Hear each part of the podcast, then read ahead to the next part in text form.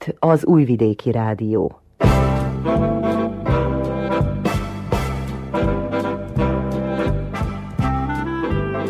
Mozaik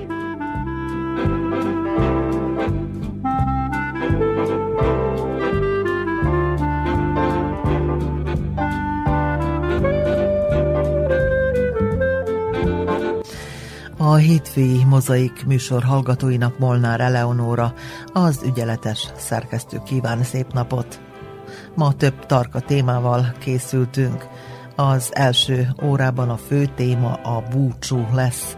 Először a muzsiai búcsú, egy hagyományos rendezvényére, a civil egyesületek kiállítására térünk be, ahol a közszemlére tett tárgyakról folyik majd a beszélgetés, hiszen annyi mindent feltárnak a település módjáról. Másik témánk a deonicai búcsú lesz, ahova azért jönnek össze az emberek, hogy közösen emlékezzenek a valamikori tanyavilágra és a régmúlt időkre. Mozaikunk folytatásában Kishegyesre megyünk Vörös Juliannához, ő volt a helyi könyvtár igazgató nője, de tanárként is dolgozott jó pár évig. Munkájának élményeiről, emlékeiről Brezovski Andrea beszélget vele. Tartsanak velünk!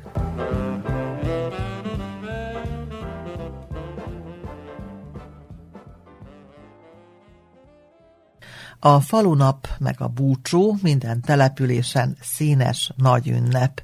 Több helyen nem is egynapos, hiszen nem lehetne bezsúfolni 24 órába a rendezvények sorát. Meg hát nem is lenne célszerű, hiszen ilyenkor, amikor meg többszöröződik a falu lakossága, időt kell szentelni az elszármazottaknak, a messziről érkezők fogadására és megvendégelésére is.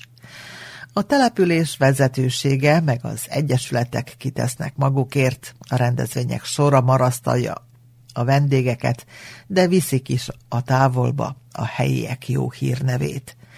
A muzslai búcsú is ilyen volt. Most a civil egyesületek által tartott kiállításra pillantunk be, amit a Magyar Házban szerveztek meg. Először Halai Mihályt, a MAK, azaz a Múzsai Amatőr Képzőműszek körének elnökét szólaltatta meg Kónya Kovács Attilia. Megnyílt a nagyméretű búcsúi kiállítás itt a Magyar Házban. Nagyon szép a kiállítás. Itt lehet azt is mondani, hogy most az idén nem túl zsúfolt, de viszont nagyon szép, tartalmas. Hallai Mihály szeretném, ha összefoglalná, hogy mi minden látható, hogyha így végigvezet bennünket a kiállításon, akkor mit mondana, mi az, amiért ide érdemes eljönni? Köszönöm a szép szavakat. Még már mikor készítették, akkor már láttuk, hogy nagyon sok szép minden van, és mind a nyitó alkalommal mondtam, ez a kiállítás azt mutatja, hogy az egyéni erő, az egyéni munka, mikor összefog hasonló, mint ő önmaga, akkor nagyon sok szép történik. Hát itt ma az történt, hogy ez az összes szervezet, akiben most már még több van, mint volt eddig, mindenki a legjavát választotta ki, és elhozta ide a sok néző elé bemutatni. Nagyon sok mindent lehet látni, aki csak tud időt szakítani, meg kedve van. Ha ellátogat, maga is meggyőződhet, hogy milyen jó az, mikor valaki valamit tud művelni, csinálni, hogy azt aztán, mikor megmutatja, mindig akad egy olyan valaki, aki talán követi. Mert azért minden munkáhon sok szabadidő, kedv, anyag, tudás, persze, hogy meg akkor az a jó, ha tanál olyan valakit, aki tudja azt megkedvelni és folytatni. Mert azért ezt mind, amit csinálunk, elég idősek vagyunk, jó volna, ha valaki fiatalabbakat magunk után vonzanánk, hogy ezt tudják csinálni tovább, mert azért ezt mindet már sok éve mielőttünk is csinálták, jó volna, ha mi utánunk is még sok évekig valaki tudná folytatni, megtanulna valamit ebből mindenből, mert azt mondják, hogy minél tapasztaltabb vagyok, annál többet tudok, mert azt mondja, csak a fiatalok tudnak mindent. És ez volna jó a fiatalokkal megmagyaráztatni, hogy igaz, hogy mindent tudnak, el is azt fogadjuk, csak jó volna, ha tanulnának valamit abból is, amit mink is tudunk, ne vigyük el magunkkal. Most akkor mégiscsak vezessük végig a hallgatókat ezen a kiállításon. Kezdjük a makkal. Gyönyörű, szép festmények, különféle rajzok, egyebek láthatók itt. 35 kiállító van a magból, ezt az adok tudom biztos. Nagyon sok szép fafaragás van, amit az egyik társunk kiállított, azt érdemes megnézni. Különben 35-en vagyunk a magból, akik kiállítottunk képeket, és egyik szebb, mint a másik. A hagyományápolók, akik a házigazdánk, bevállaltak bennünket, na, hogy itt azelőtt is mi kiállítottunk, de azért most ők itt a házigazdák, bevállaltak bennünket, ők is egy nagyon szép részét elkészítettek olyasmiket, amik falvédők már olyan száz évesek, amit érdemes megnézni, valaki száz év ezelőtt készítette azt a munkát, azt érdemes megnézni, tényleg kár volna, ha elveszne. A másik kisebb részben, ennek a teremnek a kisebb részében a női szervezet kiállított, akik már évek óta ugyanezt csinálják, azt a mag 23 szó csinálni, de ők már több mint 30 szó kiállítottak itt. Ők is megtöltötték azt a terem részt, ahol nagyon sok szép kézi munka van, érdemes megnézni. Olyan, akik most az idén először állítottak ki velünk, az a Muzlai Petőfi Sándor Magyar Művelődési Egyesület, mivel ünnepelik a 75. évfordulót, amióta működnek, egy bemutatót csináltak a Petőfi munkájáról, és az is mind látható, sőt van még egy videófölvétel is, amin végig lehet nézni egy-két részt, ami a Petőfinek a munkájából régebben történt. A motrosok azok már régóta velünk kiállítanak, azok megint itt vannak velünk, csináltak egy bemutatót a mostani mototalálkozóról, és azt is érdekes megnézni, mert az is egy komputeron videófölvételbe lehet nézni, mert még tovább, meg tovább, úgyhogy mindig újból meg lehet nézni.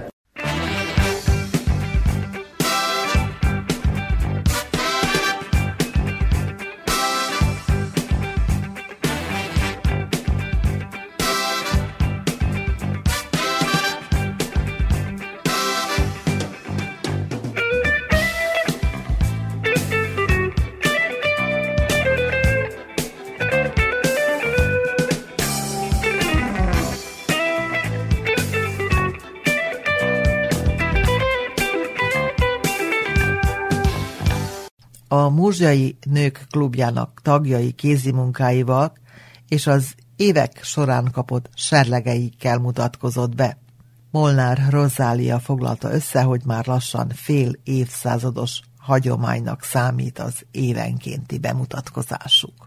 Több mint 40 éve, hogy minden alkalommal kiállítják a kézimunkákat, mégpedig a legszebb kézimunkáikat a Muzsiai Nőklubjának tagjai itt a Magyar Házban, és most is ugyanúgy, mint eddig minden évben valóban egy nagyon szép kiállítást készítettek. Molnár Rozália mit mondana most ezekről a munkákról? Milyen munkák vannak itt? Hát én úgy gondolom, hogy minden évben a legszebb munkákat szoktuk ide elhozni, amelyeket vigyük a Mirka és a Vajdasági kiállításra, hogy a muzslai nép is meglássa, hogy a nőklubja mivel foglalkozik. Hiszen, mind ahogy mondottad, és hogy már majdnem 50 éve, akkor még a nagyszüleink, meg a szüleink hozták a kézi munkákat, és ezt nem akarjuk feledésbe hagyni, és mi is igyekszünk, hogy minden évben szépet hozzunk, és hogy megmutassuk, hogy mit csinálunk. Most, hogyha így fölvázolná, hogy a hallgatók is értsék, hogy mi minden van itt, akkor végigmesélni, hogy milyen alkotások vannak itt, amelyek ékesítik ezt a részét a kiállításnak. Ha mondjuk van egy falvédőnk, az biztos már száz éves, mert kékkel van, és valamikor csak kék szín volt, ugye nem volt másmilyen. Akkor vannak csipkék, van gömörink, van nagyon sok fajta, van muzslai pipacsos, van tűfok, nagy nagyírásos, hát el sem tudom mondani, hogy milyenek vannak, hiszen egyik szebb, mint a másik. És akkor ugye bár, hogy itt vannak babák is, utána van más kézműves alkotás, sőt a serlegek is kiállításra kerültek. Hát egy pár serleget elhoztunk, amit az idén kaptunk, és tavaly, mert ugye most nagyon nem is voltunk sehol, mert hát ez a betegség, ami volt, de hát azért igyekeztünk, ahol, ahol hívtak, hogy megjelenjünk, és akkor ahol kaptunk serleget, azt kitettük. Meg mi pár évvel ezelőtt kaptuk a barátsági serleget, azt minden évben kitegyük, hiszen az egy, nekünk az egy nagyon nagy valami. Hány asszony munkáját dicséri mindez, amit itt láthatunk? Hát ez egy olyan 30 asszony munkája, ami itt van a falon, de ez még nem is az egész.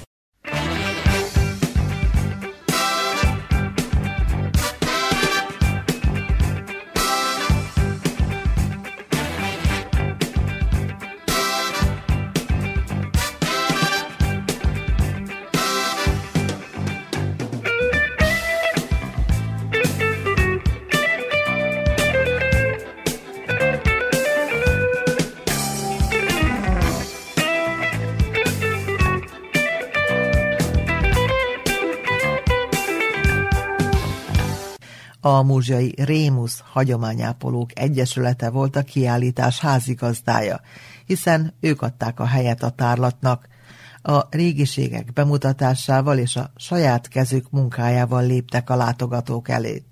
Köztük volt Olach Eszter is.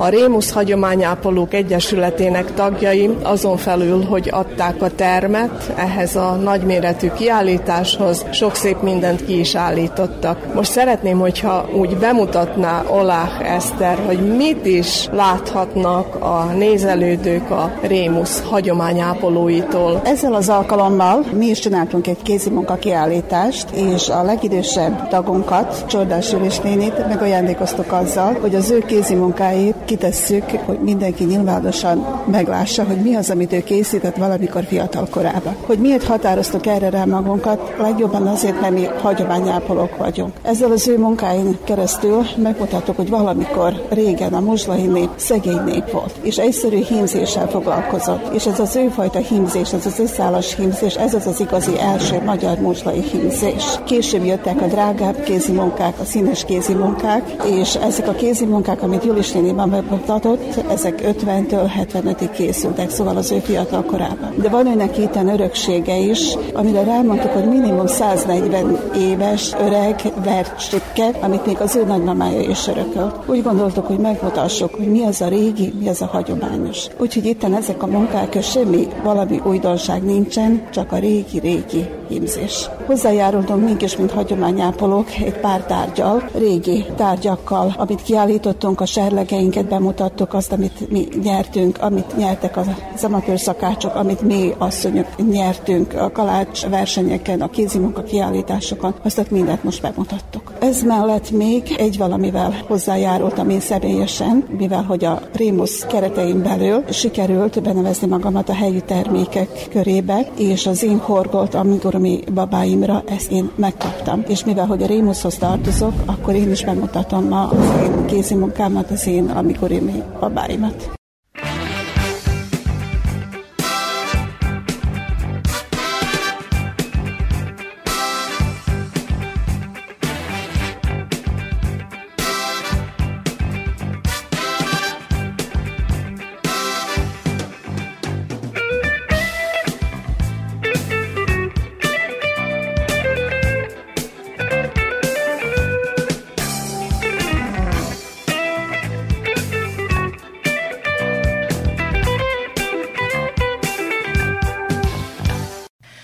Csordás Juliska kézi munkáival is megismerkedhetett a közönség, falvédők, szalvéták, terítők, párnák és más himzések, csipkék is kiállításra kerültek.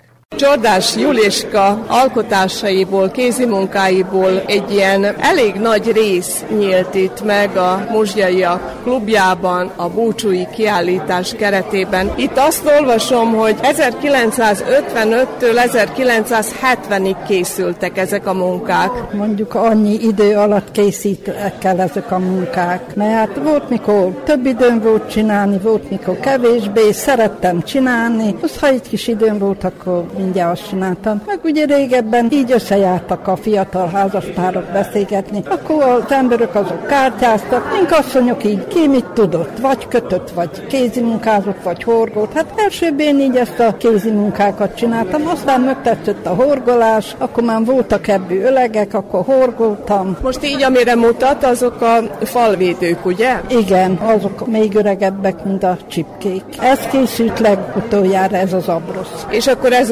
valójában már hímzés, ugye? Igen. Milyen munkákat láthatunk most csak így a rádió hallgatóinak is mondja el, hogy mi minden van itt az önkézi munkái közül? Mondjuk a falvédők, amik régebben voltak használva, azt használtuk asztal fölé is, meg a sporhéthon, meg ahova tudtuk. A csipkéket már ugye aztán azok ilyen vitrínbe, vagy ilyen kis asztalkákra rárakni, azt olyan helyen használtuk. Az ilyen hímzést, az pedig asztalterítőre, ugye?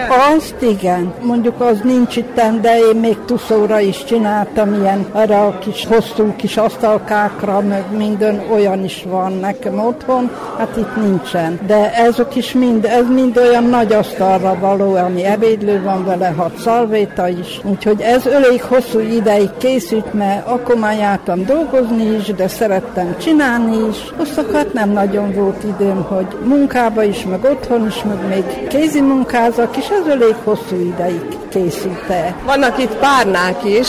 Vannak, igen, azokat is én csináltam, mindet, mert hát szerettem. Na most már nem nagyon használom, még a párnákat igen, de így a többit nem, mert ebben már most nagyon sok dolog van. Ha azt akarjuk, hogy szép legyen, főleg a csipkéket nagyon nehéz kivasalni, hogy szép legyen, akkor ha nem keményíti, akkor nem is olyan szép. Van itt, ami nincs is keményítve már, mert csak kimostam, azt elraktam, úgyhogy nagyon sok dolog van vele, ha azt akarja az ember, hogy szép legyen. Szépnek szép, nagyon. Én még a mai napig is azt mondom, hogy nagyon szép, ha bár a fiatalok most nem használik, mert sok dolog van vele. No, részben talán igazuk van, hogy munkába járnak, mikor hazamennek, kicsit komótosabbak akarnak lenni, de hát mink úgy tanultuk meg, már gyerekkorunkban, hogy vasalni kellett mindent, most meg már semmit nem vasalunk. És nagyon kevés az, amit vasalok.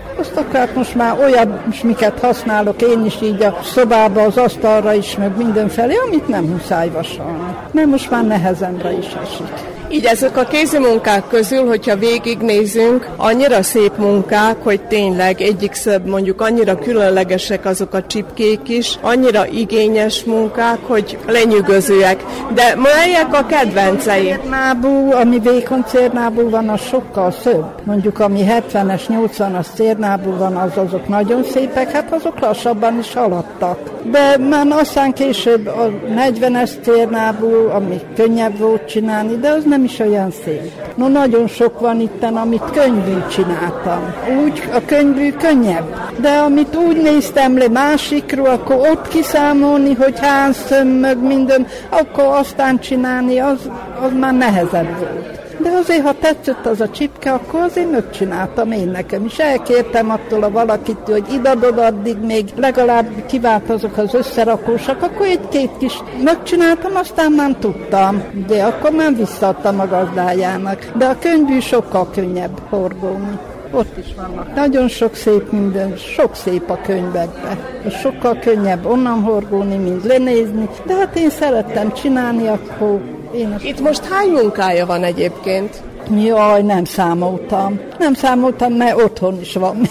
Hát akkor nem is tudja biztos, hogy mennyi van összesen. Nagyon sok. Nem, őszintén mondom, hogy hát soha arra nem is gondoltam, hogy én megszámoljam, hogy mennyi van. Mert ilyen alkalom nem is, vagyis nem is volt úgy, hogy én azt elhozzam így ide. Nem is gondoltam. Hát a tavasszal beszélgettünk a Rózsikával, azt akkor hát mondom, hát épp én nekem is volna, amit no, majd mikor kiállítást csináltak, akkor hát viszünk el. Azt akkor elgyűjtek ezt éven megnézni, hát el is hozták. Amit odaraktam eléjük, azt minden hozták. De ami hát még a szekrényükben van, meg az asztalokon, meg ilyesmik, azokat hát nem lett elhozva. Ez mind a szekrénybe állt, ami előtt idehoz hozva.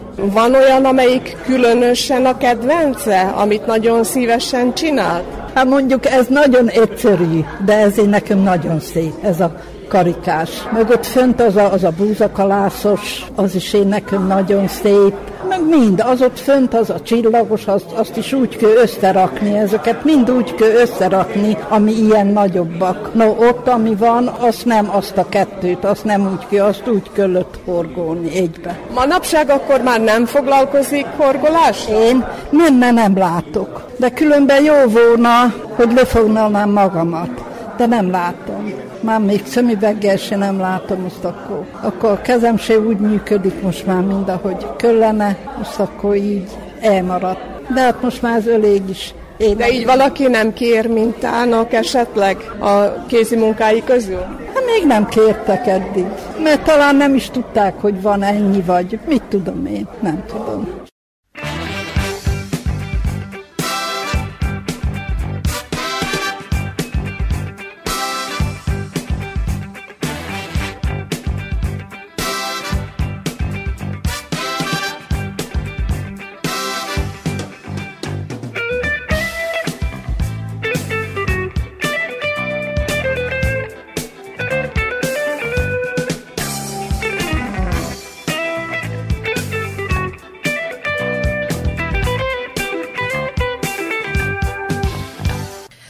Német Zoltán fafaragó vadász motívumai is helyet kaptak a kiállításon.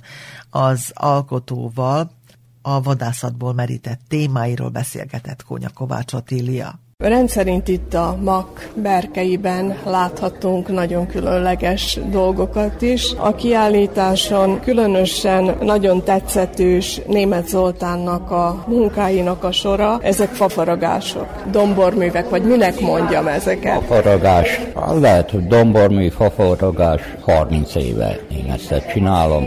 Főleg ilyen vadász motivumok, mindent, mindent meg lehet fából csinálni. Milyen fát használsz így a munkáid során? Képekre használom a hásfát, de lehet diófából is, télisfából ilyen tálcákat, fűzfa is jó, úgyhogy lehet választani több fából. És ezek a fák teljesen ki kell, hogy legyenek szárítva, vagy mikor legjobb megmunkálni ezeket? Dió az jó, ha teljesen a hásfa és a diófa. A kőlisfát az lehet, még mikor nincs is kiszáradva, akkor is meg lehet munkálni. Hát ezek valójában annyira komplex képek, tényleg, hogy a vadászatból merítve, nem tudom én, itt vannak a vadkacsák a tavon, azután ugye ilyen egzotikusabb elefántok, aztán a szőlészet, ugye szüret, borkészítés, szántás. Ezek mennyi munkát igényelnek egy-egy ilyen komolyabb alkotás? Komolyabb alkotás van, ameliket mondjuk rá azt a fali órát, azt csináltam két hónapig.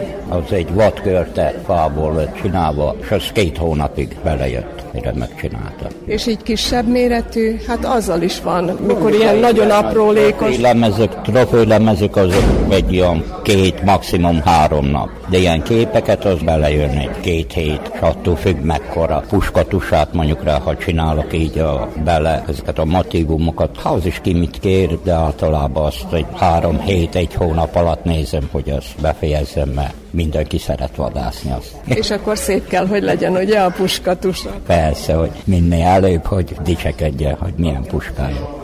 Vannak így megkeresések, hogy valamiket kérnek, ilyen különlegességeket? Igen, van. Hát általában ezek a vadászok, azok a puskatusában, hogy mit faragjak bele, ha bár van ott, hogy amilyen kaliberű olyan, amire vadásznak, azt a motivumot rakik bele általában. Bekombinálom úgy, hogy nekem is jó legyen, de a ének is. Most itt látok egy-két mozzanatot, biztos, hogy van azért elég sok olyan alkotás is, amiből úgy adtam magát, hogy úgy alakuljon ki, a természet is csinálta a dolgát, hogy ugye előtted van egy fa, és akkor abból már látod, hogy mi is fog készülni. Persze, hogy mondjuk rá mindez az asztal. Az tujafa kicsupálták gyökérrel együtt, akkor azt megcsináltam lábnak. Teteje az meg ez a gesztenye, gesztenyefa. És akkor ezt mindjárt én, ahogy megláttam, akkor úgy körülbelül összegyütt, hogy mit is bírok csinálni belőle, és akkor így van már, mikor meglátok valamit, mindjárt tudom, hogy nagyon sokszor rá is, hogy minek hoztad ezt a házba, mikor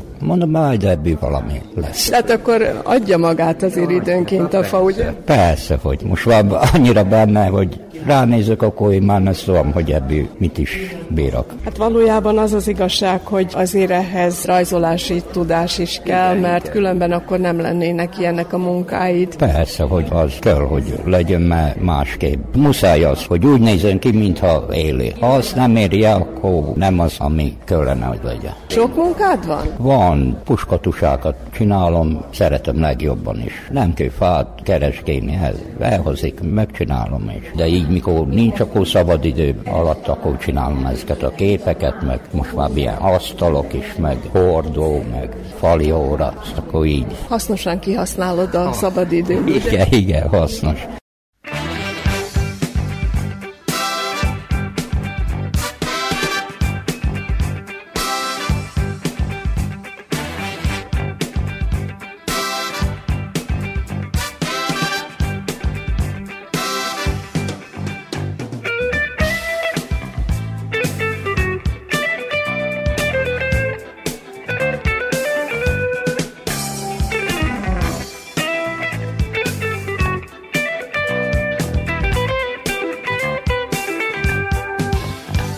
A Petőfi Sándor Magyar Művelődési Egyesület is kiállított a búcsú napján.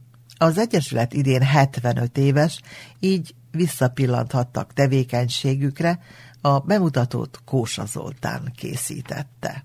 A Muzslai Petőfi Sándor Magyar Művelődési Egyesület is kapott egy kis részt ebből a nagy kiállításból, hiszen ugye 75 éves az Egyesület, és akkor ez által, ez a kis kiállítás rész által bemutatják azt, hogy mi mindennel foglalkozott valójában ez a Petőfi. Kósa Zoltán állította össze a kiállítást és a videóanyagot is. Örömmel töltött el az a lehetőség, hogy végre mi is tudunk kiállítani a búcsú napján, falunk napján. Kiállítást próbáltam úgy tervezni, hogy az év folyamán, tehát a 60-as évektől kezdve azok a legérdekesebb esetek, előadásokat rakjam ki. Ugyanúgy a videófilmen, amit még Balázs János filmezött, azt átdobtuk közösen DVD-re, és abból a másfél órásból vágtam össze egy a 30-38 perces rövid bemutatót, ahol hát a 70-es évektől erre felé azért visszaemlékezni azokra az időkre valóban szép dolog. Különben kiállít Kiállítottuk még az emlékeket, amit kaptunk. Legutoljára Kalló Zoltán, a külhoni magyarokért díjat, köztársasági díjat, Bodor Anikó díjat, Lele Józsi bácsi a citerázásért kapott díjakat, amennyi fért erre az egy asztalra. Remélem, ha megszervezik a 75-ös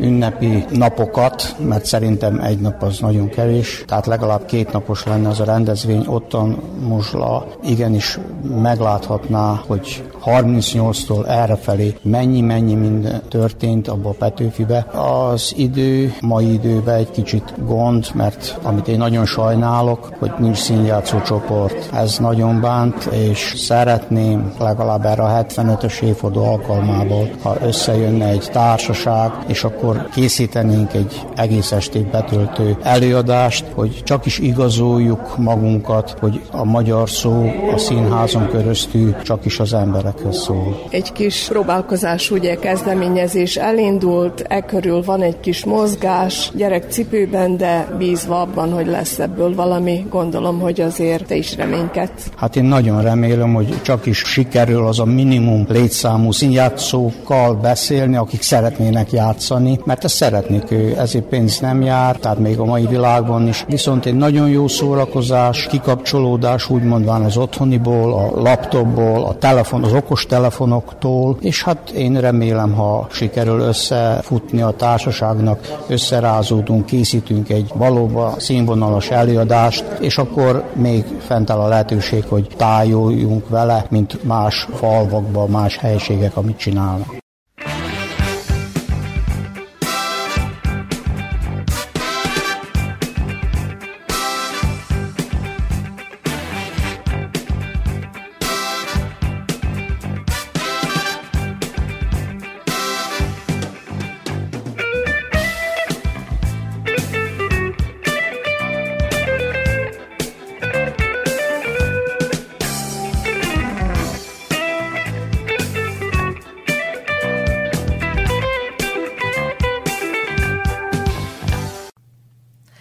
A testvér településről is érkeztek vendégek. A Győr-Moson-Sopron megyei Bakony Péter település küldöttsége is ott volt. Polgármesterük Bolla Tünde beszélt a települések egyre szorosabb kapcsolatáról. Bakony Pétertről is megérkeztek a vendégek, a testvértelepülésről ide Muzsjára. Bolla Tünde, polgármester. Nagyon szeretünk Muzsjára járni. Ugye egy innét elszármazott személy hozott össze bennünket a Lakatos Dezső. Már körülbelül össze most már öt éve, és az első benyomásunk, amikor először jártunk itt, nagyon-nagyon szimpatikus volt, nagyon jó közösséget láttunk itt, és tényleg én azt mondom, hogy itt ez a magyarság, ez a magyarság, ez összetartó magyarság, és ezt a saját ország országunkban nem tapasztalom ennyire, mint amit van, és második alkalommal is nagyon szívesen jöttünk. Megmaradt ez, ugye múzsiaik is jönnek hozzánk Vakony Péterre. Sajnos ugye a Covid miatt az két év kimaradt, úgyhogy most vagyunk itt harmadszor, és nagyon-nagyon várjuk mindig a találkozásokat. Bakony Péterről mit lehet tudni? Mekkora ez a település? Bakony Péter egy nagyon kis település. Ugye Győrmoson Sopron megyébe tartozik. Győrtől 30 kilométerre van a település, amúgy egy nagyon jó adottságokkal rendelkező település. 82 12-es számú Balatoni út vezet ugye végig, és hát most azt lehet elmondani, hogy egy növekvő lakossági tendencia van nálunk. 279 volt 2019-ben a népszámlálás szerint, most 300 fölött vagyunk már. Az ingatlanokat nagyon jó árban lehet most megvenni, tehát nagyon sokat ér most már. Ugye 2018-ban sikerült a szennyvíz beruházásba ugye az egész települést becsatornáznunk, úgyhogy most ez a problémánk is megoldódott, hála Isten, hogy összközműves a település, és nagyon jó ott is a közösség. Tehát jó közösségünk van, szeretnek ott is azért részt venni az emberek a közösségi életben, de nem olyan nagy létszámmal, mint ahogyan én ezt itt látom. Így az iskola, művelődési élet, ez hogy működik önöknél? Ugyanálunk nincsen helyben sem óvoda, sem iskola, nem a szomszéd településre járnak a gyerekek, Veszprém Varsányba járnak óvodába, bölcsödébe, iskolába, és amióta 2010-ben én átvettem a polgármesteri széket, azóta hál' Isten lett egy polgárőrségünk, egy civil szervezet, mert addig sajnos semmink nem volt, és lett egy polgárőrségünk, aktívan részt veszünk, nyilván figyelünk a lakosságra, kijárunk járőrözni, illetve most lett egy alapítványunk, Bakony Péter alapítvány, pályázatokon nagyon sokat nyerünk, és ezért van egy színvonalas falunapó rendezvényünk, amit azért nálunk azért tudni kell, hogy ilyenkor a lakosság szám, településen lévő embereknek a száma így megtisztelesedik, tehát nagyon sokan eljönnek Győrből, Sopronba, volt, aki amikor Pécsről jöttek, tehát hogy elmegy a híre a falunapunknak, és ilyenkor azért nagyon-nagyon meg sokszorozódnak, és azóta, mióta én vagyok, azóta lett két testvértelepülésünk, ugye egyik Szlovákiában, ott már 2015-ben kötöttünk szerződést, ilyen megállapodást lekér Szlovákiába, és 2017-ben meg akkor így sikerült Muzsjával megkötnünk a megállapodást. Biztos, hogy már arról is beszélgettek, hogy a jövőben esetleg milyen lesz ez a kapcsolat. Most ez a Covid ugye közbejött, de nyilván, hogy azért terveznek kölcsönösen, hogy így mondjam. Igen, amikor most Sztojko Józsiék voltak nálunk, és ugye szlovákiai testvér településünk, ők mindig főznek nálunk falunapon az ők saját specialitásokat, és akkor mondja Józsi, hogy hát te tűnde, hát miért nem szóltál, mi szívesen főznénk, és akkor na ezt most jövőre egy kicsit úgy megpróbáljuk, hogy két naposra rendezzük, hogy tehát, hogy eljönnek már pénteken, egy picit megalapozzuk a jó hangulatot már szombatra, és akkor szombaton reggel ők is azt mondta, helyi finom ételeket fognak majd főzni. Szerintem ez már ugye átmegy egy kicsit már olyan vagy kulturális program, és hoznak valami fellépőt, azt mondta, hogy mindenképpen szeretnének hozni egy fellépőt. Úgyhogy szerintem ahogyan megismerjük egymást, ahogyan már jövünk és már üdvözölnek, köszönnek már messziről, ez ugye erősödik ez a kapcsolat, és egyre jobb lesz, egyre jobban érezzük egymásnak a rezdüléseit, mert ugye az emberek ki kell azért tapasztalni, ki milyen, hogyan a szokásokat, meg minden, és én remélem, hogy szorosabb lesz, és mi is majd tudunk hozni fellépőket, mi is el tudunk már jönni esetleg egy nappal korábban, mi is tudunk főzni majd itt, úgyhogy reméljük, majd hosszú távú kapcsolat lesz. Végig sétáltak-e már a búcsúban? Milyennek tűnt itt ez a kavalkát? Hát, amikor először voltunk, a legelső alkalommal, hát mi meglepődtünk, mert nálunk Magyarországon az ilyen kis településeken megszűnt a búcsú. Tehát nálunk már nincs búcsú. Falunap átvette a, tényleg ezt a búcsúi szerepet, és itt meg meglepődtünk, hogy micsoda kirakodó vásár van, és nagyon tetszik. Tehát annyira jó, és hogy az emberek ott vannak, jönnek, kérdeznek, kedvesek. Tényleg annyira jó kis csapat van itt, hogy remélem ez megmarad majd a jövőben is, mert ugye azért mondta itt a polgármester úr is, hogy azért sokan elmennek. A fiatalok nagyon elvándorolnak, és hogy félnek, hogy azért előbb-utóbb nem lesz, aki majd ezt a kis közösséget majd így össze fogja majd, majd nyilván hosszú-hosszú évek múlva tartani. A múzsjai búcsúnapi riportot Konyakovács Otília készítette.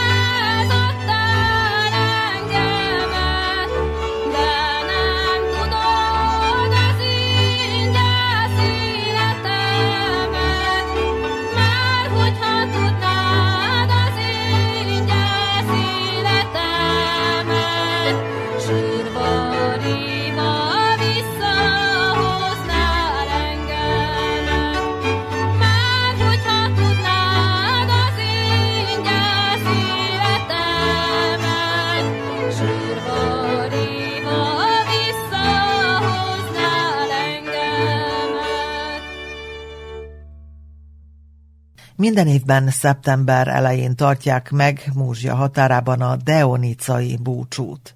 Régen legalább 500-600 lélek lakta a tanyavilágot, manapság viszont csak a zarándokok látogatnak ki a Deonicai kereszthez, mely még mindig áll és jelzi, hogy egykoron ott hívő emberek éltek.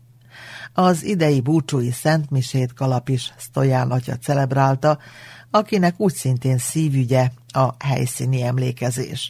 Az atyával és az emlékezők közül néhányal Kónya Kovács Otília beszélgetett.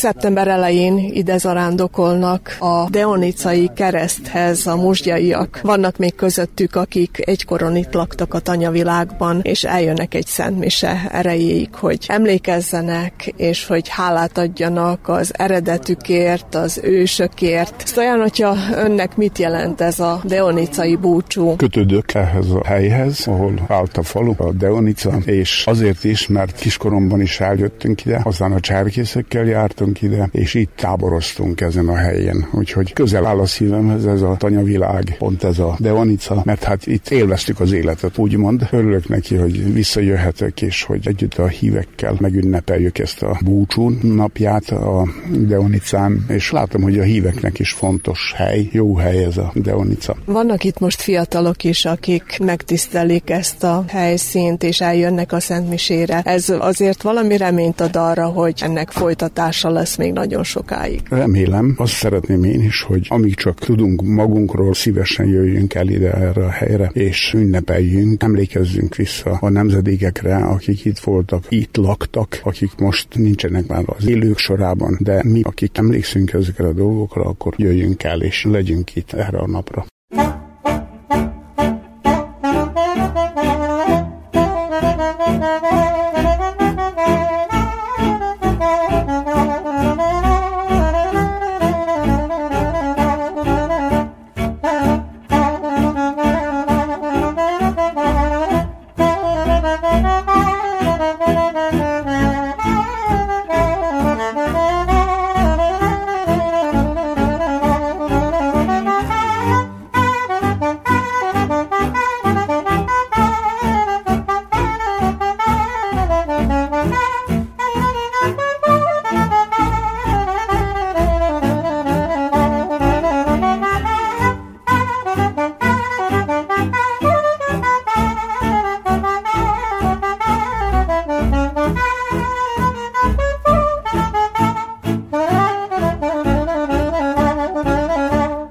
Lajos bácsi itt élt a tanyavilágban, milyen volt, hogyan emlékezik vissza azokra az időkre, és most mit jelent az, hogy itt lehet, és itt a keresztnél emlékezhetünk mindannyian. Hat éves koromig itt voltam, aztán elmentünk mondjuk rá az egy jó három kilométerre van ide az optáns lanyán, aztán ottan 15 éves koromig ott voltunk, aztán mentünk be a faluba. Úgyhogy legnagyobb részét én ott töltöttem. Akkor nyilván, hogy azért szép emlékek vannak így a gyermekkorában Amerikából. Hát, sok szép emlék még itten is már, akkor is, amikor búcsú volt, volt kiszállós, akkor még hajtottuk, akkor azt úgy hajtottunk föl, öten hatan voltunk fent, azt akkor hajtottuk a kiszállót most. Akkor már nem laktunk itten onnan, de itt jártam az iskolába, úgyhogy én itt jártam a harmadik osztályig, itt jártam az iskolába is. Aztán a negyediket jártam az optáncs iskolába, akkor majdnem úgy lehet mondani, hogy ötödiknek lett mondva, akkor is még ide jártam egy évet. De annyi, hogy a faluban, mikor mentem, úgy azt nem ismerték el, mikor beköltöztünk, akkor újból jártam az ötödik osztályt.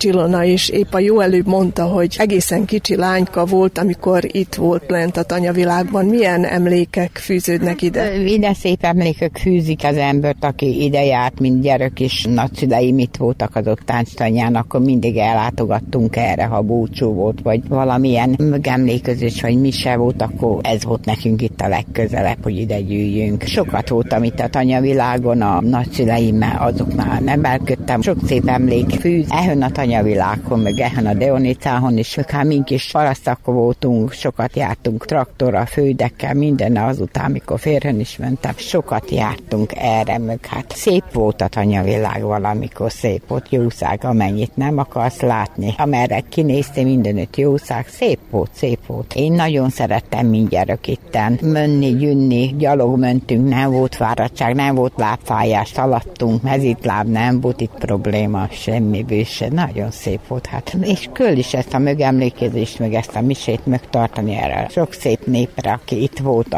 az időben, nagyon sok ember élt itten, egész falu volt itten, szép volt, szép volt, templom volt, iskola volt, akkor volt egy olyan táncterem, vagy mit tudom, Mingdomnak hittuk szerbő, akkor az is volt, úgy van Lajos, hát úgy, hogy oda is már akkor a sutyocka lány volt, hogy csináltak ilyen bálakat, akkor oda is eljártunk öregapám csitorát, mint meg hát kicsit mulatgattunk, szép volt a tanyavilág. És hányan voltak összesen a tanyavilágban, amikor tényleg, hogy a virágkorát élte ez a terület? Körülbelül, ahogy én tudom, hogy száz tanya volt, jobban mondva száz egy, én úgy emlékszem, hogy mondták, hogy lent az utolsó tanya a pumpa, volt, ott volt egy ház, azóta a 101-es számú volt. És akkor ez így ember számban az hány lehetett? Azt lehet mondani, hogy legalább hatan voltak minden családban. Tehát akkor legalább egy 500-an éltek itt, ugye? Mondhatjuk így. Mondhassuk, hogy annyian biztos voltak, mert tényleg minden tanyában 5-6-an ott voltak a szülők, nagyszülők, gyerekök, meg hát ugye akkor nem egy-két gyerek volt, hanem három-négy család volt egy családba.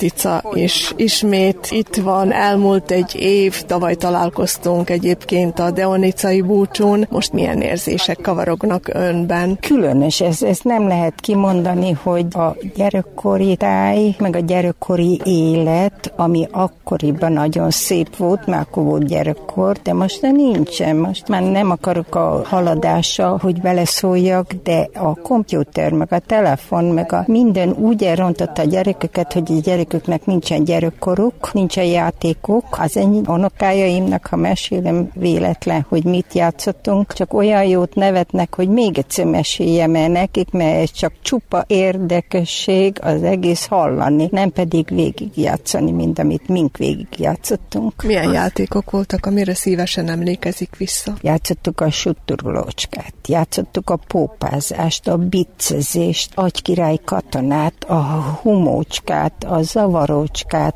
nem is tudom, már, már talán el se tudnám mesélni még, hogy milyen játékok voltak. Aztán bent pedig, amikor már nem bírtunk kint, akkor bent játszottunk télen, akkor volt a sicözés, volt a kártyázás, volt a dominózás, volt a sörgetyűzés, annak nevettük, hogy sörgetyű. Akkor ott is bent a szobában volt a csömbézés, be volt kötve egynek a szeme, és akkor azt tanálja meg a másikat, meg tanálja ki, hogy kicsoda. Hát ez volt a téli játék de különben más játékok nem voltak. Vagy pedig könyvet olvastunk, de azt is csak nappal, mert csak a lámpa volt, az pedig egy kicsit pomályosabb volt, mint hogy lehessen olvasni a szobának minden részén. Mert hát ahol volt a lámpa, ott igen, de hát az az egész szobát kellett, hogy bevilágítja, hogy mírja mindenki látni. Nagyon nehéz elmesélni azt az érzést, amit talán el tudnák mondani arról a gyerekkorról. Az nagyon szép volt. Azért, hogy tanyán voltunk, az iskola volt, mink ott laktunk az iskolának szembe által, úgyhogy nekem volt egy beteg testvérem, azt a szünet alatt hazaszaladtam, megnéztem, és szüleim elmentek a határba, mink pedig odahaza. Volt szép oldala, volt jó oldala, de a gyerekkort azt nem lehet elfelejteni.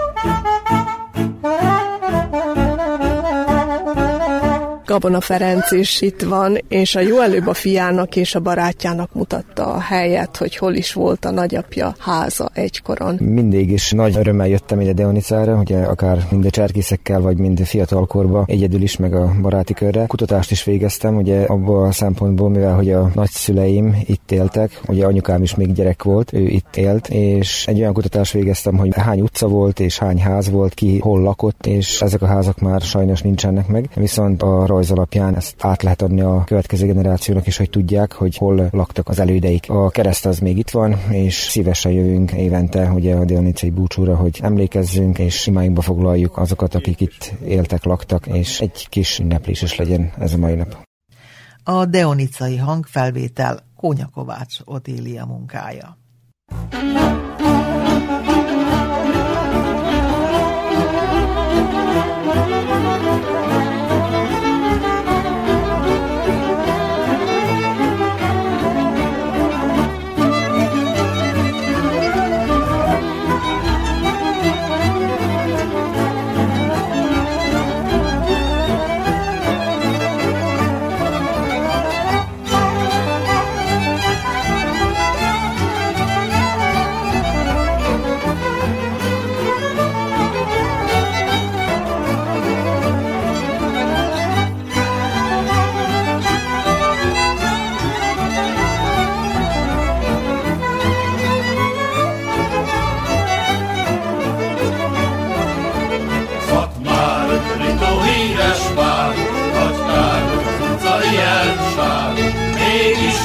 Megyek azon az uton, a kapuba vár a galambom.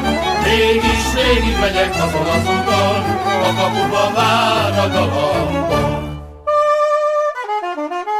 A lámasztól eleszem fel az ágra, hadd kezem a nem csinálok semmi gorombaságot, csak éjfél után megoldom a gatyámat nem csinálok semmi gorombaságot,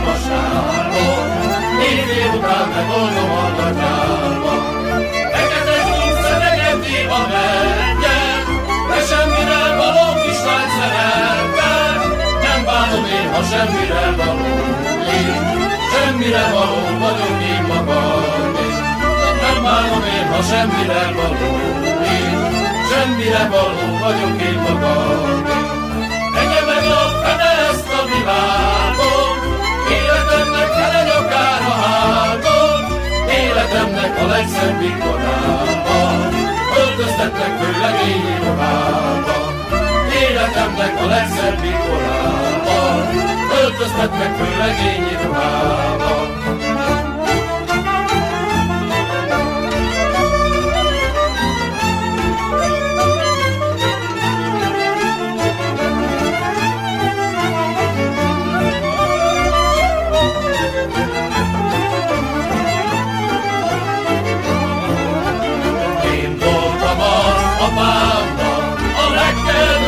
love.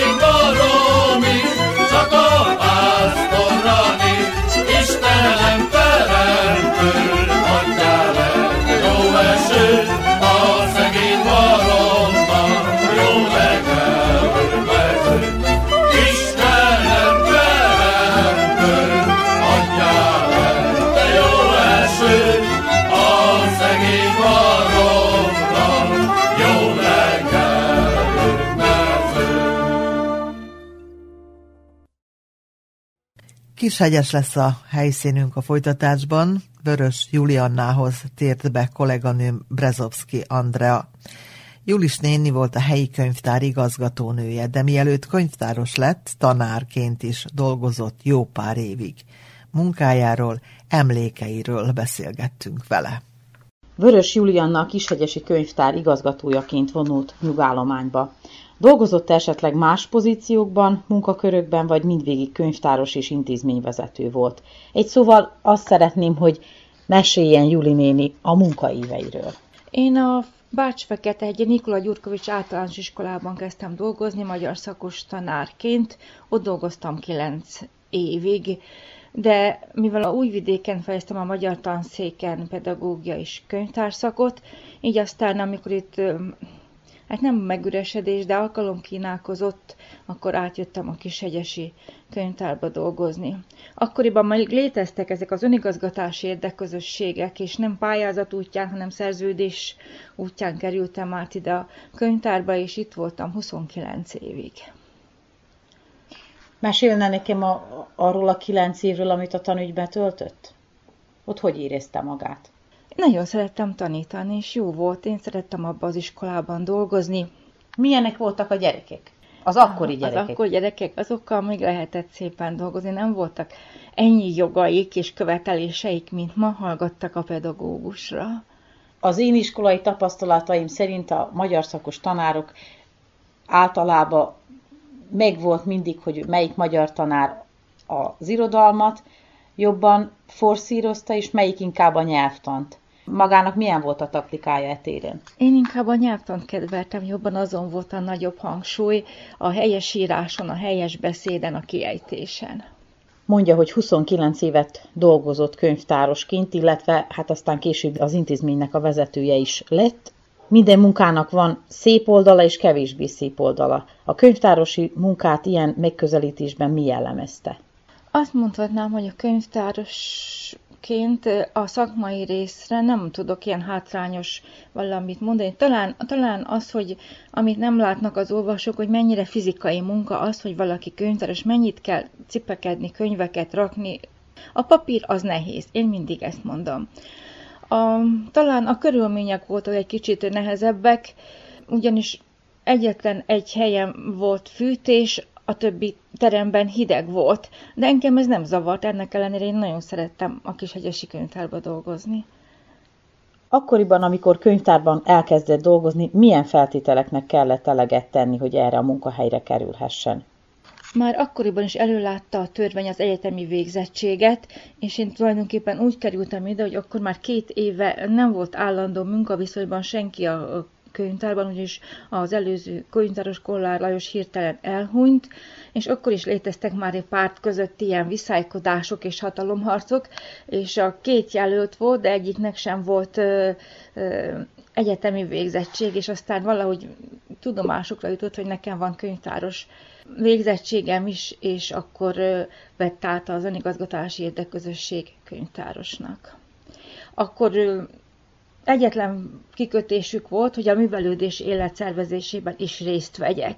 Kaptam egy kulcsot a könyvtárhoz, és onnantól kezdve nem szóltak bele a munkámba. És akkor Így hogy indult kezdtem. magának a, az a munka tulajdonképpen? Azzal kezdtem, hogy az egész könyvállományt átforgattam, átraktam, hogy lássam, hogy milyen könyvek vannak. A, aztán 90-ben újraindult a művelődési élet, és akkor abban már részt vettem, ugye a szervezésbe is bevontak meg hát a művelődés mellett minden rendezvényhez támogatást kaptam a helyi közösségtől, iskolától is, és akkor a könyvtári munka mellett így indult meg a művelődési életben is a munkám. A művelődési életben való részvételen kívül mik voltak magának a feladatai, mint könyvtárosnak? Ami egy általános könyvtárban a feladat. Az állomány beszerzéstől egész odáig minden, hogy az olvasóig eljusson a, a könyv.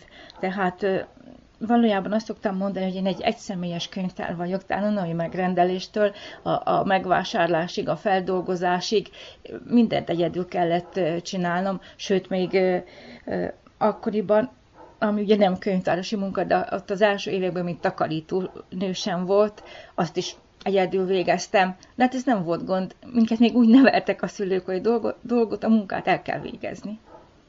Ezek a feladatok mennyit változtak az idő előre haladtával? Arra gondolok, hogy csak megjelent időközben a technika, a technika fejlődött, és ezt gondolom azért a könyvtári munkát, életet is befolyásolta valamelyest. A feladatok nem változtak, hanem a módszerek, ahogyan. Például fel kellett dolgozni elektronikusan a katalógust, vagy, vagy megszűntek a papírformájú meghívók, levelek, elekt, ugye e-mailt, elektronikus leveleket küldtünk az olvasóknak, vagy a, a, az olvasóknak a kéréseire, a, a hozzánk intézett kérésekre a válaszokat már nem a, a szótárak, enciklopédiákban kerestük, hanem az interneten. Ez addig volt érdekes, igazából még minden házba el nem jutott a számítógép, mert már azt mondhatjuk, hogy számítógép vagy mobiltelefon minden házban van. Utána ez, megszűnt ez a feladat. Egyszerűen eltűnik az életből, mert mindenki megtalálja. És mennyire volt nehéz ez az átállás önöknek? Hát mi szakmai segítséget kaptunk a, már mint gondolom a vajdasági könyvtárosok, volt egy ilyen kapocs, vagyis ma is létezik a kapocs nevű könyvtári csoport, és már 2000-ben volt számítógépe a könyvtárnak, és folyamatosan kaptunk képzéseket a, a, nem csak a számítógép használathoz, hanem a feldolgozáshoz, a programokhoz és a különféle programok használatához.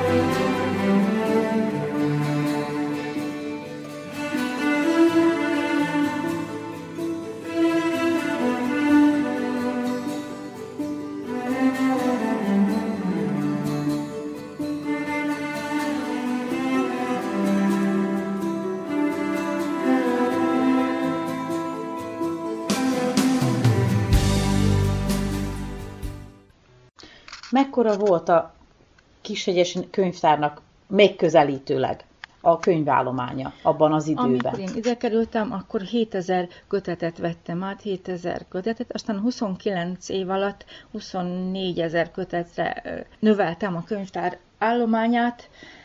Ebben segítség volt a Magyar Nemzeti Tanács, ugye, amikor az beindultanak a munkája, meg, kés, meg viszont volt egy nagy időszak, amikor nem lehet, egy hosszú időszak pontosabban, amikor nem lehetett magyar könyvekhez jutni, akkor sok volt a pangás, ugye, az nagyon nehéz időszak volt.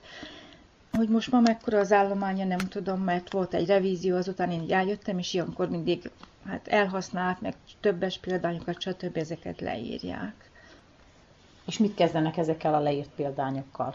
A leírt példányokat azt átnézi most nekünk a Kisegyesi könyvtárnak a Szabadkai könyvtár volt a törzskönyvtára, átnézi, és ott a valamelyikből ö, szükségre van, azt arra igényt tart, a többit pedig általában azt csináltuk, hogy ősszel a könyvhónap idején csináltunk egy ilyen nagy régi könyvek vásárát, és akkor kedvezményes áron megvásárolhatók voltak a könyvek, és ilyenkor nagyon-nagyon sok könyvgazdára talált. Ahogyan említette, a kulturális és művelődési rendezvények szervezése, könyvbemutatók megtartása is a feladatai között szerepelt. Mekkora közönsége volt akkor egy könyvbemutatónak, mondjuk, hogy ha maihoz viszonyítjuk? Az biztos, hogy jóval nagyobb volt a közönsége, mint a napjainkban nagyon sokszor volt, hogy nem fértünk el a könyvtárban, és ilyenkor kértük az iskola segítségét, és az iskola ebédlőjében tartottunk jó néhány rendezvényt, főleg, hogyha kisegyesi származású írók műveit mutattuk be, akkor annak mindig nagy közönsége volt. Valahogy már eltűntek ezek az emberek. Nagyon nagy fájó pont az, hogy a pedagógusok sincsenek jelen ezeken az irodalmi rendezvényeken előtt ott a 80-as évek, 90-es években el sem képzelhető volt egy csépenap úgy, hogy féliskola pedagógus kara ne legyen ott. Most meg alig-alig látni egy-egy át a rendezvényeken. Talán ez is egy példamutatás lenne a diákok felé. Valószínűleg az. Ki tudna -e emelni egy legmeghatározó pillanatot, amit munkaévei során tapasztalt? Amire mondjuk a legbüszkébb, egy díj, egy elismerés, vagy egy szóbeli dicséret akár valakitől? Hát a könyvtárosok azok nagyon szerény emberek, és ezekről nem igazán szeretnék beszélni, de ami, amire a munkám során büszke vagyok, az, hogy nagyon szép, gazdag és tartalmas általános jellegű szakkönyvtárat sikerült kiépítenem a Kishegyesi Könyvtárnak. Erre sikerült egy külön termet szerezni, polcokkal, és itt nagyon sokan nem is tudnak róla, hogy milyen gazdag szakkönyvtár állománya van a könyvtárunknak. Amire büszke vagyok még az a több száz rendezvény, amit a könyvtárban sikerült létrehozni. Ezt persze megint csak nem egyedül csináltam, hanem a művelődéssel, helyi közösséggel, iskolával körültve. Az első könyvben mutatomra emlékszem, Mirné Zsuzsa volt. A könyv címét már nem tudom, de ő volt az első a vendégünk, mikor elkezdtem dolgozni. Aztán sok mindenféle érdekes dolog történt. Például ott volt a Virág Gábor, aki most a Fórum könyvkiadónak az igazgatója, ő az első könyvét a Egyesi könyvtárban égette el. Ma, ha belegondolok, hogy ott állt az ablak előtt, a függöny előtt, és meggyújtotta a könyvét, és és néztük, hogy hogy hamvad el a kezében, akkor most így visszagondolok, akkor nem is éreztem a súlyát akkor, hogy meg milyen tűzveszélyes volt. Létezett Kisnegyesen ilyen Kopír nevű csoport, és annak volt egy Mozaik nevű újsága, azok még ilyen sapilográfon készítették a könyveket, és ez, ez is egy ilyen könyv volt, amit akkor ugye bemutatott és elégetett. Aztán ennek a csoportnak tagja volt még a, a Mirnés Gyula, a Sáfrány Attila, a Szerb Horváth Gyuri, és még jó néhányan.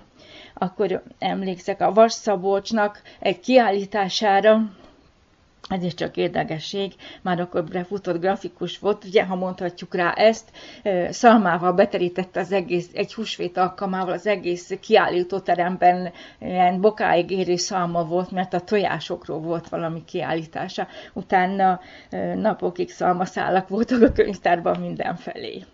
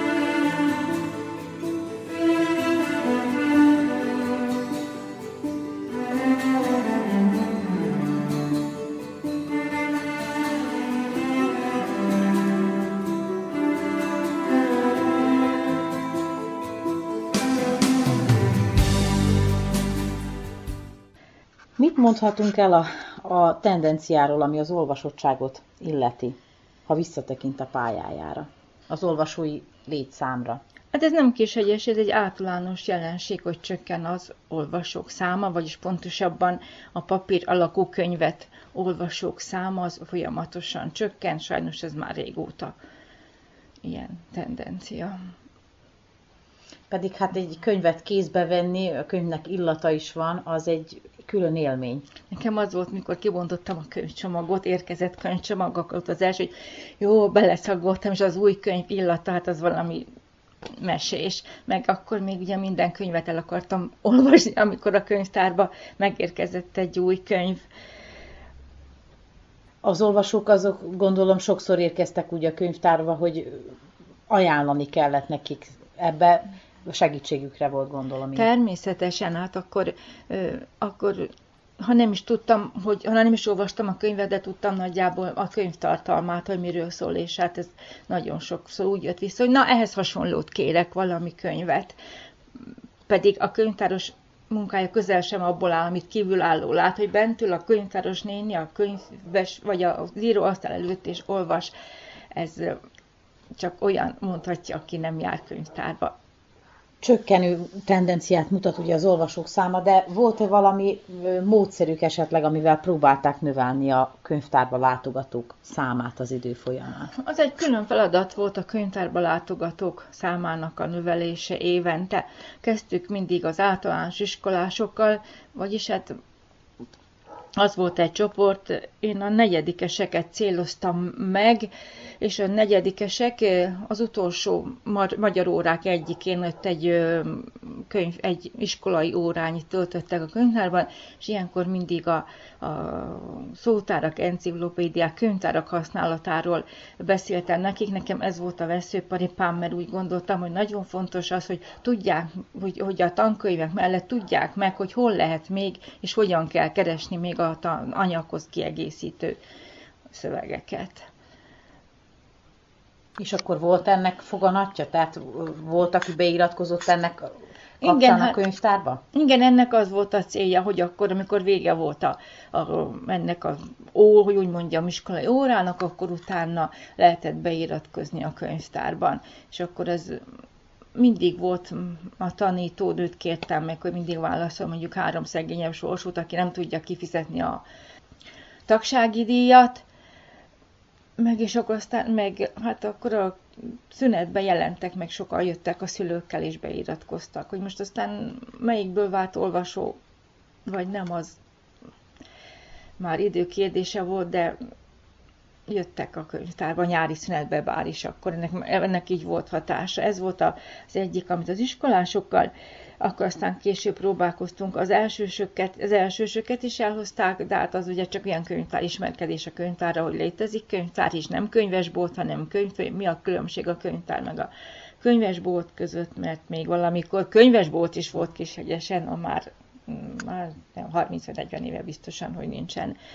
Akkor a, felnőtteknek különféle előadásokat szerveztünk, nem csak irodalmit, volt ott zenéről, képzőművészetről, nagyon sok történelmi előadásunk volt, egészségről, ezekről tartottunk, vagyis szerveztünk meg az előadásokat. A nyugdíjasoknak az idősek világnapján, vagyis az idősebbeknek, ugye akkor az idősek világnapján ingyenes beiratkozást biztosítottunk, de ezzel nem sokan éltek.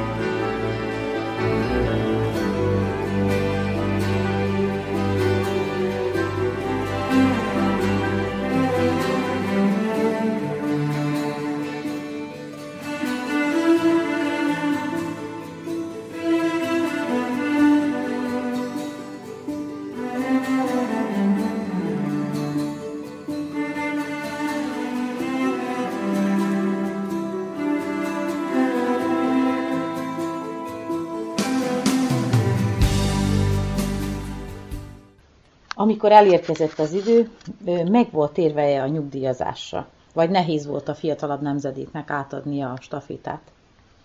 Nem volt nehéz, én már készültem erre, hogy az első nap, amint lehet, elmegyek nyugdíjba. Ekkor már voltak ezek a változások, hogy növelték a munkaévek számát, a, a, a kort, és amikor úgy volt, hogy meg volt a munkaévem, meg akkor is egyezett, akkor én elmentem nyugdíjba az első napon. Ez egy tervezett dolog volt. De gondolom azért a fiatalabb kolléganő, kolléganőt az be kellett, hogy vezesse a könyvtári Már két világot. évvel előbb kaptam fiatal kolléganőt mellém, és akkor nem volt gond az átállás, vagyis az átadás. Mióta nyugállományba vonult, azóta is föl tűnik kulturális rend, rendezvények, események résztvevőjeként. Fontosnak tartja-e az e fajta szerepvállalást? Mit jelent ez magának? Én soha nem sem szerettem szerepelni, de elvállaltam dolgokat, aminek része volt a, a nyilvánosságon a fellépés, és akkor azt megtettem, ahogy a helyzet kívánta. Ennyi. Ma pedig csak ilyen baráti felkérésre vállalok szerepet, rendezvényeket, de szívesen ott vagyok minden irodalmi rendezvény, nem csak irodalmi, minden művelődés rendezvényen, ez nekem természetes dolog. Mivel tölti a hétköznapjait? Gondolom az olvasást azért napi szinten beiktatja az idejébe. Hát nap nem múlhat el úgy, hogy én nem olvasok. Az elektronikus sajtót is olvasom persze, de hétvégén kötelezően megveszem a, magyar szót, azt csak úgy lehet papírformába olvasni, akkor most éppen a Dragomán Györgynek a főzős könyvét olvasgatom, mert hogy én nem vagyok nagy főzős, főzőcskéző, de olyan élvezettel, olyan gyönyörűen írja le ezeket a különféle ételeket, hogy ezt most, most, most épp ezt olvasom. És ki is próbál közülük egy párat? Azt mindig eltervezem, de aztán nem jutok el odáig, hogy kipróbáljam. Esetleg mivel tölti még a szabad idejét? Van-e valami hobbija? Jaj, hát tudjad azt, te vagy a kert és a kert és a kertész egyszerre. Márai. A kert az én nagy hobbim. Feketicsen a szülői háznál van egy nagy kert, amiben nagy örömömet lelem. Sajnos nem az idén, mert a szárazságban nem sok minden termet benne, de nagyon szeretek a kertben dolgozni. Amikor még munkaviszonyban voltam, akkor is oda jártam, akkor azt mondtam, hogy ez az én szanatóriumom, mert én jól érzem magam a kertben. De csak ilyen nagyon általános dolgokat, zöldségrépa, kukorica, bab, ilyesmiket termelek benne, nem olyan nagy hú, valami extra dolgokat, de jó ott a kertben dolgozni, én szeretem. Vörös Juliannával, a Kishegyesi Könyvtár egykori igazgatónőjével Brezovski Andrea beszélgetett. Jaj, olyan unalmas, egyedül árván. Jobb tudni, hogy mégis valaki vár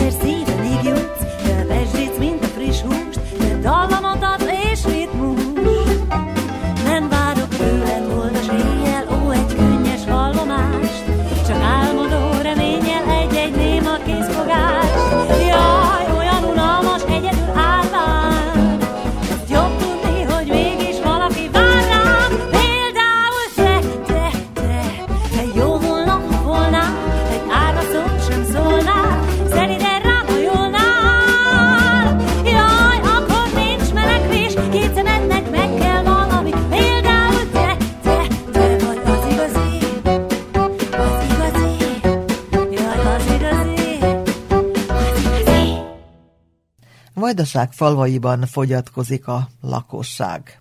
Több településen már nem rendel orvos, fogorvos, laboráns, és ez nagyon nagy hiányosság, hiszen az előregedő lakosság számára erre nagyon nagy szükség volna. Enélkül már kisebb falvainkban részükre sincs elfogadható megélhetés. Bács Gyula falván, azaz Telecskán két éve heti háromszor van orvosi és heti egyszer fogorvosi ellátás. Az egészségház nyári tatarozása azonban azt jelzi, hogy nem csak a helyi lakosok, hanem Zombor város is szeretné megtartani a kis falvakban a rendszeres orvosi ellátást. Orsovai Bibianna tudósít. Bács Gyula falva 1883-as alapítását követően egymás után épültek fel a falu központjában a legfontosabb középületek, köztük az egészségház, mely az 1970-es, 80-as években élte virágkorát. Lábadi Kornélia egészségügyi nővért hallják. 40 évvel ezelőtt, amikor elkezdtem dolgozni, 16 alkalmazottja volt az egészségháznak. Az orvos és a technikusok 24 órás ügyeletet tartottak. Volt egy orvos, technikusok, egészségügyi technikusok, laboránsok, és természetesen a kisegítő személyzet. Rendelkezésünkre állt laboratórium és röngen is. Sajnos az idő múlásával egyre kevesebb lett a személyzet létszáma, és az 1-24 órás ügyelet 20 évvel ezelőtt megszűnt. Tóth Noémi, a falu másik egészségügyi nővére elmondta, hogy Telecskának két éve nincs állandó orvosa, egy zombori orvos jár ki hetente háromszor rendelni. Az egészségházon tíz éve végeztek utoljára nagyobb felújítást, idén nyáron pedig 390 ezer dinár értékben tatarozták az épület külső falát, és felújították a csatorna rendszert. Jelenleg napjainkban három alkalommal rendel orvos itt az ambulantban, hétfőn, szerdán és pénteken. Fogorvos és laboráns hetente egyszer jár ki a faluba.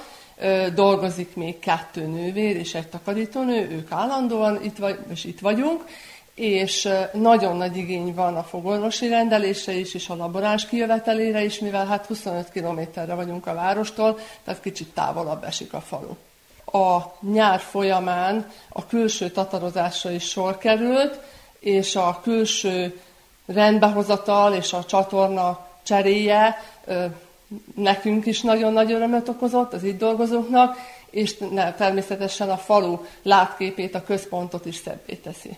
A lakosok számára is fontos, hogy helyben kapják meg a szükséges egészségügyi ellátást. Német hajnalka kötözésre érkezett az egészségházba. Én azért jöttem, mert megsértettem a lábamat, és így minden áldott nap jövök kötözésre, és az orvosi ellátás az pedig nagyon fontos volna, mert, mert sok idős ember sem tudja megfizetni a, a, a, se a taxit, se pedig a, a buszt, meg, meg az utazás is mondjuk rá valószínű messze van, meg fárasztó volna nekik, és így nagyon nagy szükség volna, hogy minden áldott nap legyen orvos itt Telecskán. A Bácsi Gyula falviak szerint a falusi egészségházak megőrzése elengedhetetlenül fontos ahhoz, hogy kisebb településeink is élhetőek maradjanak. A telepkai egészségügyi ellátásról Orsovai Bibiannát hallottuk. Ha itt maradnál, nem indulnék még én sem, ha nem indulnál, nem lenne érkezésem, hová is mennék, hová is lennék egyedül én, nélküled nem kell útlevél, az otthon ott volt, ahol bejártunk, minden százezerszer már, Csapánkat kértük, hogy vegyem fel most az egyszer, mert magasról más lesz a táj.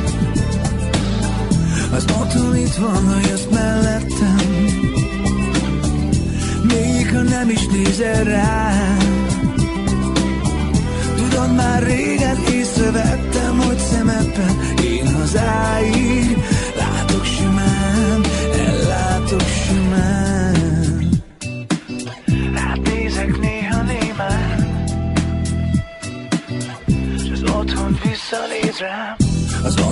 ott lesz, ahol megállunk. Régen felvett rég nincs már. Magunkban súgjuk, csak tegyél le, mert ma végre megtaláltuk. Más lett a táj. Egy szíves szalad sok kis ér, sok szívet hajt egy csepp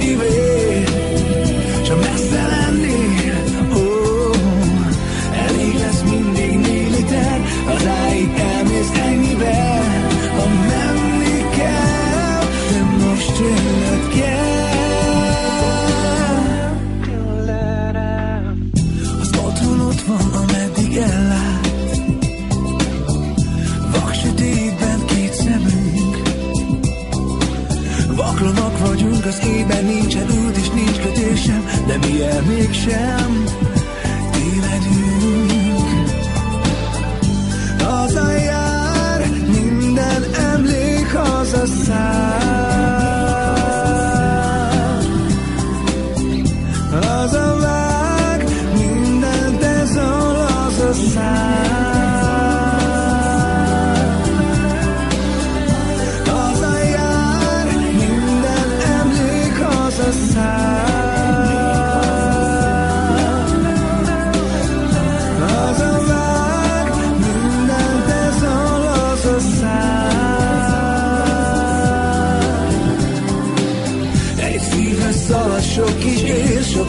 toy.